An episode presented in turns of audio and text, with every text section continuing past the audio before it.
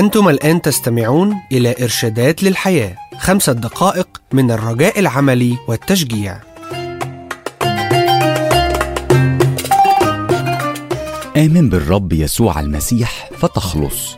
أعمال 16 31 تقدر الدودة على الزحف صاعد الشجرة وعلى غزل الشرنقة حول نفسها ثم تخرج منها فراشة جميلة. فلماذا نظن أنه غريب على الله أن يقدر على تغيير القلب البشري وأن يمحو منه بغضة ومرارة الخطية ويستبدلهم بالحب والفرح؟ بالطبع فإن هذا التغيير الرائع لا يتم سيكولوجيا إنما بطريقة فوق طبيعية وهذا يعني بتدخل إلهي. منذ زمن بعيد حوالي في القرن الثالث الميلادي كان هناك رجل ثري يدعى كبريان. كان يستمتع بالجري بمركبته الذهبية داخل مدينة كرتاج.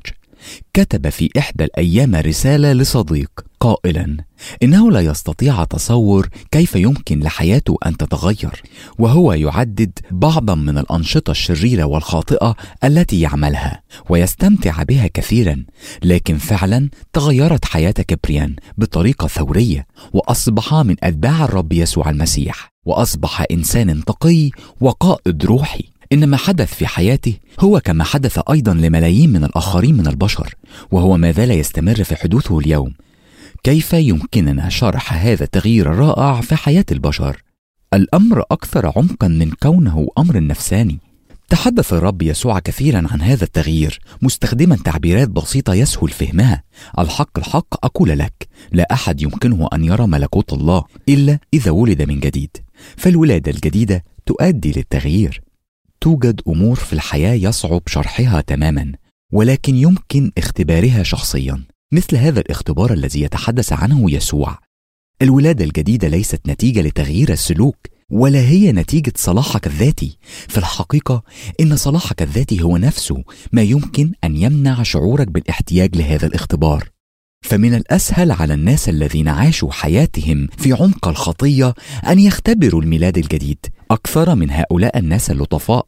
لكنه في الحقيقة إنهم أيضا يحتاجون لهذا الاختبار مثل أي رجل أو امرأة يعيشون في الخطية.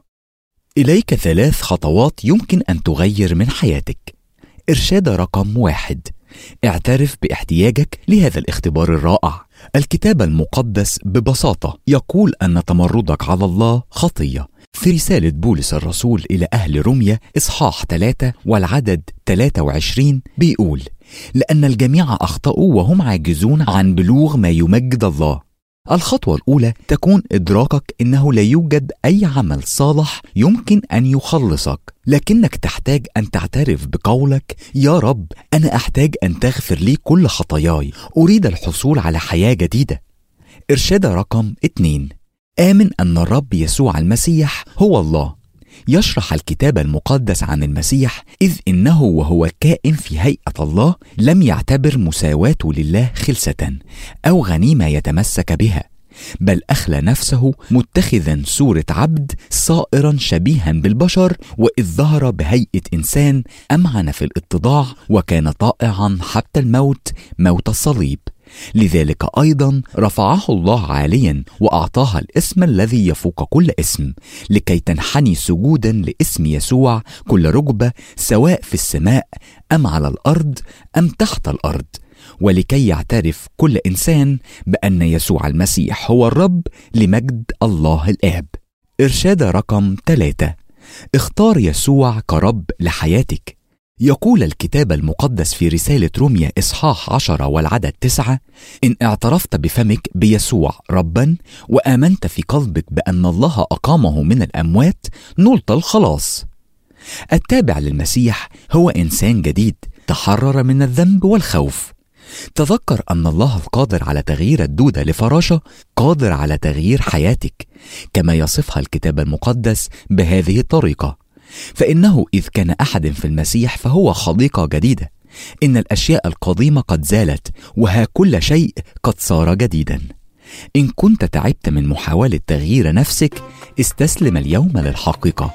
الله مستعد أن يعمل هذا لك مبتدئا بقلبك. نعم يمكنك أن تصبح انسانا جديدا اليوم. استمعتم إلى إرشادات للحياة. للحصول على معلومات أكثر اتصل بالمحطة التي تستمع إليها.